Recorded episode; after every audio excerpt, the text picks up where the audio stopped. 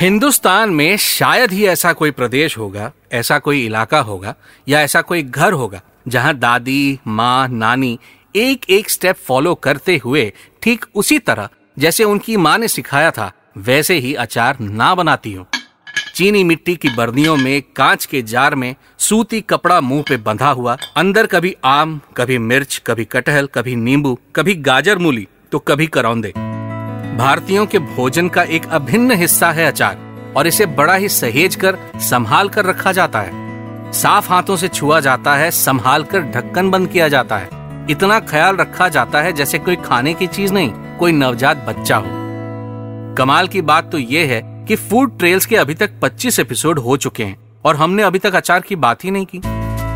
क्या है अचार की कहानी? कैसे, कब और कहाँ बना अचार? कितने प्रकार का होता है अचार? जानेंगे मेरे यानी हेम के साथ रेड पॉडकास्ट के फ़ूड ट्रेल्स विद हेम में। हिंदुस्तान का शायद ही कोई हाईवे होगा, जहाँ ढाबे ना हो। ढाबों में पराठे ना मिलते हो और पराठे के साथ अचार ना सर्व होता हो। ढाबे ही क्यों? अच्छे आलाकाट रेस्टोरेंट में भी अगर आपने नॉर्थ इंडियन खाना ऑर्डर किया तो कटी हुई सिरके में डूबी हुई प्याज के साथ अचार आएगा ही आएगा। नॉर्थ इंडियन खाना क्या? साउथ में जो अचार की वैरायटी मिलेगी और क्वालिटी, वो देखकर आप दंग रह जाएँगे। गुजरात में, राजस्थान में, मध्य प्रदेश में, महाराष्ट्र में। उधर नॉर्थ ईस्ट में नॉनवेज अचार भी है और फिर बंगाल में भी। थोड़ा नीचे उड़ीसा में भी, छत्तीसगढ़ में भी। तेलंगाना की तीखी मिर्च वाले अचार, आंध्रा में आम के मसाले वाले वो लाल तेल में बने हुए अचार। तमिलनाडु में कर्ड राइस के साथ अचार, केरला में थाली में अचार, कर्नाटका में गोवा में भी। जम्मू में, हिमाचल में भी, और फिर पंजाब में तो भर भर के।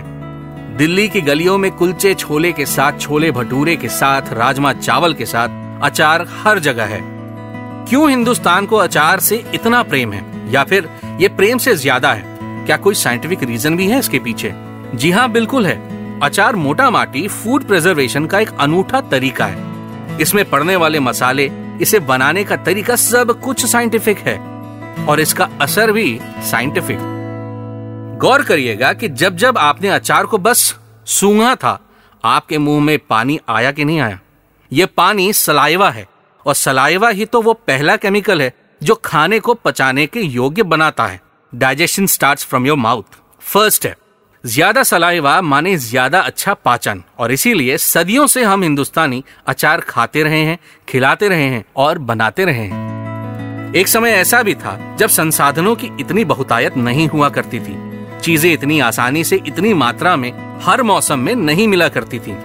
अपने घर में ही अगर आप अपने माँ पापा से पूछेंगे तो पता चलेगा कि टमाटर एक सीजनल आइटम था, सिर्फ़ सर्दियों में मिलता था। समय के साथ टेक्नोलॉजी आगे बढ़ी और अब हम गर्मियों में भी गोभी तक खा लेते हैं तो टमाटर की क्या विसात ऐसे ही समय में इजाद हुआ था, अचार बनाने का तरीका। ताकि फ़ूड आइटम्स अपनी गुणवत्ता के साथ लंबे समय तक चल सकें। साथ ही साथ अचार एक ऐसा आइटम है जिसकी शेल्फ लाइफ ज़्यादा होती है तो ऑटोमेटिकली इसे ज़्यादा समय तक संभाल कर रखा जा सकता है, खाया जा सकता है, खिलाया जा सकता है। और इसीलिए ये ट्रेवलर्स के लिए भी एक अमेजिंग ऑप्शन के जैसे उभर के सामने आया। पुराने जमाने में जब लोग महीनों ट्रैवल करते थे बिज़नेस या किसी और काम से, तब साथ रखते थे अचार। ताकि कोई सब्ज़ी ना मिलने या समय का अभाव होने पर बस रोटी बना ली, अचार के साथ खा लिया और आगे बढ़ गए। सूखी रोटी के साथ मुँह में सलाइवा बढ़ा देने वाला अचार तरी या करी या किसी सब्ज़ी को डिस्काउंट कर देता और काम चल जाता था। पहली बार अचार का ज़िक्र कहाँ हुआ? अचार को अंग्रेज़ी में क्या कहते हैं? दुनिया में और कहाँ कहाँ अचार बनता है और खाया जाता है, अब उस बारे में भी बात कर लेते हैं। अचार वैसे तो एक कॉमन टर्म है उस फ़ूड आइटम का जो कि नमक या सिरके या फिर विनेगर में प्रिजर्व करके रखा गया हो। अंग्रेज़ी में पिकल असल में डच शब्द पिकेल पी ई के ई एल से आया है, जहाँ सदियों से लोग खीरे को पहले नमक लगाकर फिर विनेगर में प्रिजर्व करते हैं। अंग्रेज़ों की माने तो ये घटना करीब 4000 साल पुरानी है, लेकिन हिंदुस्तान में भी 4000 साल और उससे पहले से भी शायद यहाँ अचार का वर्णन है। किताब, नो किताब, मुझे बस इतना बता दीजिए कि अगर फिरंगी 4000 साल पहले से खीरे को अचार बनाकर खा रहे हैं तो क्या वे इतने गए गुजरे थे कि इसके आगे की टेक्निक और स्प्रेड को डेवलप नहीं कर सके?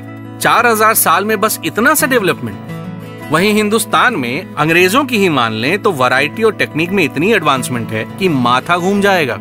यहाँ आम का भी अचार है, मिर्च का भी, लहसुन का भी, मुर्गे का भी। कटहल है करौंदा भी, मछली और प्याज भी, टमाटर का अचार भी है। कोई सिर्फ़ तेल में बनता है, कोई सिर्फ़ नींबू के रस में, कोई सिर्फ़ सरसों से तो कोई सरसों के तेल से। यहाँ सिरके वाला अचार भी है, नमक वाला भी। इसीलिए मैं कुछ नहीं कह रहा। बस आपको खुद अपना दिमाग लगाने के लिए कह रहा हूँ कि सोचिए कि फॉरेन प्रोपेगेंडा ने कैसे इस चीज़ को भी अपने नाम करने की एक नाकाम कोशिश की। अब आते हैं अचार के प्रकार पर। क्योंकि यहाँ बात डिटेल में होगी। आप सुन रहे हैं रेड पॉडकास्ट का फ़ूड ट्रेल्स मेरे यानी हेम के साथ और कोई भी कैसा भी आचार विचार मुझ तक पहुँचाने के लिए मेरे सोशल मीडिया हैंडल्स पर मुझसे संपर्क ज़रूर कीजिएगा। मैं इंस्टाग्राम पर हेमू हैना के नाम से फेसबुक पर हेमेंद्र धर के नाम से और ट्विटर पर अमा हटाओ के नाम से मिलूँगा। सिर्फ़ भारत में ही करीब 25 से ज़्यादा प्रकार के अचार तो अंकित हैं। नाम बताते हुए चल रहा हूँ। कमेंट करके मुझे बताइएगा कि कितने तरह के आपने खाए हैं अब तक और कौन से मिस हो गए हैं जो कभी खाना चाहेंगे। जम्मू कश्मीर का हरे सेब वाला अचार, हिमाचल का लेंगड़ा, आड़ू का, बीदना और धेऊ। तमिलनाडु में करी पत्ते का अचार, गोवा में बैंगन का अचार, नॉर्थ ईस्ट में अकुनी अचार, गुजरात का चना मेथी का अचार, आसाम में केले के फूल का अचार, महाराष्ट्र का कोलापुरी ठेचा आंध्रा और तमिलनाडु का चिंत काया पचेड़ी गोवा का प्रॉन पिकल, नॉर्थ ईस्ट का पोक पिकल और बैम्बू शूट पिकल, हरियाणा का गाजर गोभी और शलजम का अचार, साउथ इंडिया का सुंदुकाई उर्गई, सिक्किम का मेसू, पूरे भारत में मिलने वाला आम का अचार, बिहार का कचरी, यूपी और एमपी का भरवा लाल मिर्च, पैन इंडिया मिलने वाला नींबू का अचार, राजस्थान का लहसुन का अचार, यूपी, बिहार, झारखंड में मिलने वाला सूरन या याम का अचार। कटहल का अचार, आसाम का भूत जोलू का अचार। इतने तो मुझे याद हैं, बाकी अगर कोई मिस कर गया हूँ, या वो जो आपके एरिया में मिलता है या बनता है तो मुझे ज़रूर बताइएगा। मेरा इंस्टाग्राम हैंडल है एट द रेट हेमू हैना।